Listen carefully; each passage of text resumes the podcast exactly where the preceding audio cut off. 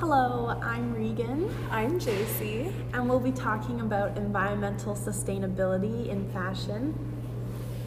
Um, so, our research question is Are apparel manufacturers implementing effective strategies to combat the environmental crisis caused by fast fashion? Um, so, we wanted to start by looking at our social location and how it connects back to environmental sustainability and fast fashion. Um, so, we are both young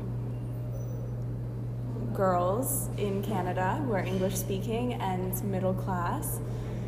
And I think, okay, so the environmental um, companies and all that doesn't really have much to do with like us personally, but I think that um, one of the things that why we care about these companies um, making better like choices in thing is because we have to like we buy from them because we can't um, as like young girls who aren't like we, we aren't rich. So we need to, we want to buy clothes and sometimes we need to buy clothes that aren't going to be um, like a million dollars. Like we need we want clothes that are like $30 or less. Yeah, and so um, when you want to buy something sustainable i find they're they're more expensive or harder to find. And so these we kind of rely or we're we're drawn to these fast fashion places. But like we know it's bad but then it's just like something we, we do. It's part of everyday life. So we kind of want to be want to hold these companies responsible for putting these items on the market. Yeah, and I think that um, like our generation is like it's super conflicting because we obviously want to be able to buy the expensive good for the environment clothing because we our generation is like brought up to care more about the environment already like so our social location gives us like a predisposition to want to better the environment but it's not really that applicable in our situation necessarily. So the first source that I'll be talking about is um, How Our Clothing Poisons the Environment by Tina Nesflick. um, so it pretty much talks, explains about how microfibers um, end up in our waterways. Um, so like like microplastics, um, they have found a lot of like um, human like stuff in our waters that aren't supposed to be there that um, are affecting like fish, um, just animal life down there, and plants, and just like our general waters. Um, so, first, it kind of starts off explaining how a man named Lore Jollymore, I feel like this was a conversation to you actually, I just realized. So, Yeah, I let's come talk to each other. So, Blore Jollymore um, created Lint LUV-R, which is something Oh, he they was put. the guy i did read this Yes, yeah. Who um, put like a filter in his tank because his septic tank kept getting like clogged with lint every time they would do the laundry. So um, I really like this article because she brings in a lot of like sophisticated sounding people. Like she gets someone who's gonna get a PhD soon, um, who kind of explains how I don't know. How the filter works or Um, no, she explained something else. That everything sheds. So, a fleece company, they found out. So they found out fleece was a big shedder of laundry. Um, most of that stuff ended up in the laundry. Every single time they washed it, would go into the water.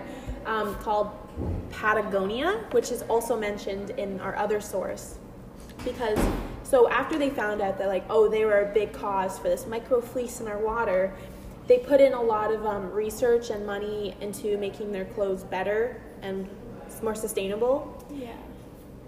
Well in the other source we'll get to it soon but um yeah. they essentially mentioned patagonia as well. Sorry i think it's weird. It's like he was just a guy in his basement right?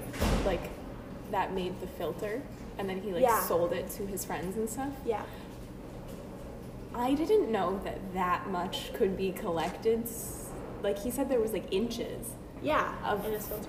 lint. Like that's just crazy to me that just one household, like you don't think about it like that, Yeah. would get that much. And Patagonia is like known for their like fleecy sweaters. So like just thinking about how much fle- like debris from fleecy sweaters is everywhere is like Yeah. kind of crazy. Yeah, um, it's it's an older clothing. So like making clothes, they have to they wash clothes like fabric a lot when they make them. Mhm. That's just so many fibers already going in, like crazy. But um, so how this relates to fast fashion is, I, I think it was Annika, the PhD girl, who said that um, you can reduce how much fibers are going into the laundry laundry based on what kind of fabrics you choose. So if you choose better fabrics, um, like fleeces, for example, shed a lot, but then there's certain fabrics that don't shed as much. Yeah. I feel like silk wouldn't shed as much because silk are filament fibers instead of like flaky staple staple fibers. Yeah. But like that is like more expensive. Mm-hmm. Um, let's kind of dive into your top, your your source now. Um, yeah, so my source is a article written by Alden Wicker. And basically it like looks at the different ways that people like companies have been implementing things to get rid of like basically what you're saying, like the overuse of textiles to like the abundance of garbage that is made afterwards with them like how people like to donate and stuff like that is like the main mm-hmm. thing that people do to feel better about getting rid of their clothes and stuff but What's the article called? it is called fast fashion is creating an environmental crisis textile waste is piling up at catastrophic levels thanks to the fast fashion industry Oh wow. yeah, so it's kind of a lot, and it talks about like so many different things. But the main point that I took from it was like, and it's American, which is like kind of different, but I feel like it still pertains the same way. We wear the same mm-hmm. products. Well, I feel like fast fashion is international, so Yeah. so much of it is made overseas. Exactly, which is also an environmental crisis in itself. Yeah. Um, it like it says that Americans are trashing more clothes than ever. In less than 20 years, the amount of clothing Americans toss each year has doubled from 7 million to 14 million tons, which is 80 pounds per person. It says that diverting all of those often toxic trashed textiles into a recycling program would be the environmental equivalent of taking 7.3 million cars and their carbon dioxide emissions off the road. So like it just really looks at the way that recycling your clothes isn't actually very good because one like a lot of things aren't recyclable like you can't recycle fabrics that have been finished chemically and stuff and then if you're to clean them like the stain ridden clothes and like the things that like you're to try and resell you would have to wash them and then in the end create an even bigger environmental crisis by you washing all of those chemical ridden fleece linty clothes Yeah. Um, that's interesting you bring up recycling. Um, so, one so in this article, they mention closed. Gonna talk about this point by the way. Oh, closed, closed loop, loop. technology, Yes. which is a way to recycle where they. Um, I think I kind of got it from this where they they essentially unthread the clothes Yeah. and they rethread it and make more fat textiles with it, which is good. I know a company Mud Jeans does that where they they tell you to send in their old jeans and they'll take apart the jean to the thread level and remake textiles. Um, but it doesn't work with everything. It's really hard to do. It's very costly, and they think like in more years they'll develop more technology to do it.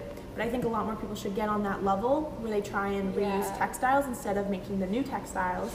Um, but a big problem with like the closed loop technology is that blended fabrics don't don't work. Um, sorry. So you can use straight polyester, but as soon as it's blended with cotton, like polyester cotton mix, it can't be close threaded because it's now like contaminated, Yeah. kind of. Um, and yeah. Um, oh, They- sorry. One more thing. And so they also can't do it to these this cheaply made fabrics that fast fashion tends to use. Yeah. They use um, just like low quality polyester, which aren't ideal to clo- to remake. So it's just, yeah, that's like so easily worn out. yeah. So that's why fast fashion is a big problem because they make like stuff that's that's going to be in the environment forever, but then also isn't useful to us. Yeah. So it's like, what's the point of making it? It's for such a short time and lasts forever. Um, so like also not just mud jeans, but like this article talked about H and M trying to do that. Yeah. By like having everybody bring in their any branded clothes, mm-hmm. and then they would take them and then redo them. But it says that it's like old jeans, cut up blouses, and like not actually 100% recycled things. So basically, your items have to be perfect for them to redo anything with them, anyways Yeah, because like they have to throw out most of the inexpensive clothing that has no retail value because like you can't remake a really nice chiffon blouse out of like a cheap polyester tube top like it just doesn't Right. work like that right. so They mentioned, yeah, they, they don't take stuff from Forever 21, Zara, Topshop, those places that make cheap things just are garbage by the end of its life. It says like 84% of unwanted clothing either went into a landfill or an incinerator because you can't they've been bleached dyed printed. You can't throw them out anywhere. Yeah.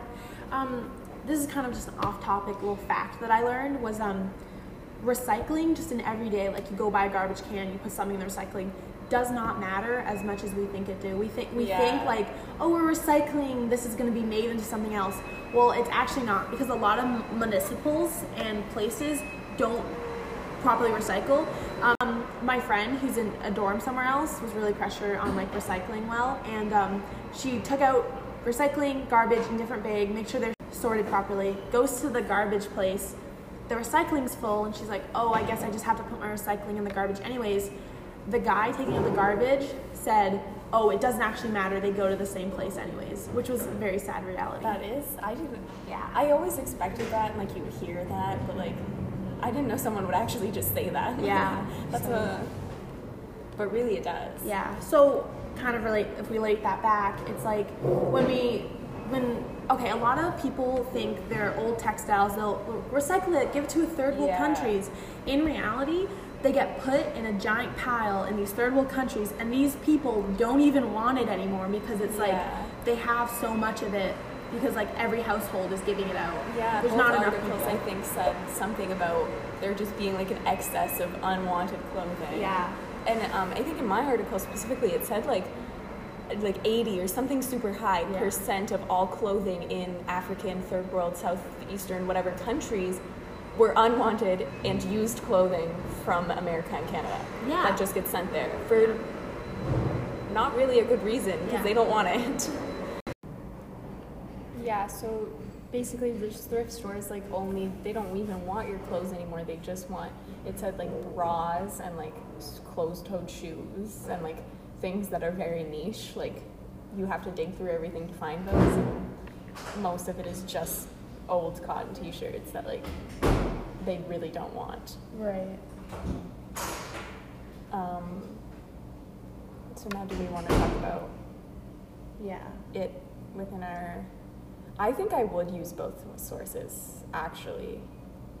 I didn't think I would want to say both of them, but I think I probably will use both of them because they do one tie into each other really well, like Mhm. one backs up the other one and they both talk about like a big issue I didn't realize was an issue as a consumer, you know, like I've thought about a lot of different things that could be the problem, but an abundance of old clothes isn't a problem I thought Mm-hmm. of necessarily that deeply, and I think that they're both like really good factual Right. backups for that. Yeah. I think these articles both do a good job of foc- of of mentioning how like these companies should do something and on what they are doing, um, so we can, cause like as a consumer, I don't, I think that we're blamed a lot for these Yeah. environmental things, but it, it can't just be us because we're we We're take what we're given. end, Yeah. And a lot of people want to say, oh, well, since you're taking it, they make more. Well, they should be held responsible for their environmental impact. Yeah. Mhm. Regardless of. Yeah. I'll definitely, sorry, you No, want to say that? no. I definitely want to use both as well because of how yours mentions H&M's um, um, strategies to combat the environmental crisis. And um, in my article, the Walrus one, about how, um, sorry, about how it mentions, oh, the about fabric choices, sorry Yeah. Yeah. um, about like how these places should be picking better fabrics because that's entirely on them. Yeah, and I think that it definitely both of them help help us answer our research question because our question's like different in like it questions whether or not what places are already implementing to combat climate change like is it working? Oh, it's not a question of like what is it or like what the crisis is but like is it working? And these both look like directly on a site or a place and say this is what they're doing and it's yes working. It's not working. It's kind of working. Like it really answers the question that we're Mhm. asking Right. in a good way Right. All right. yeah i think that's it So that was our podcast. I hope you enjoyed. Um, Yeah, thank you for listening Thank you for listening.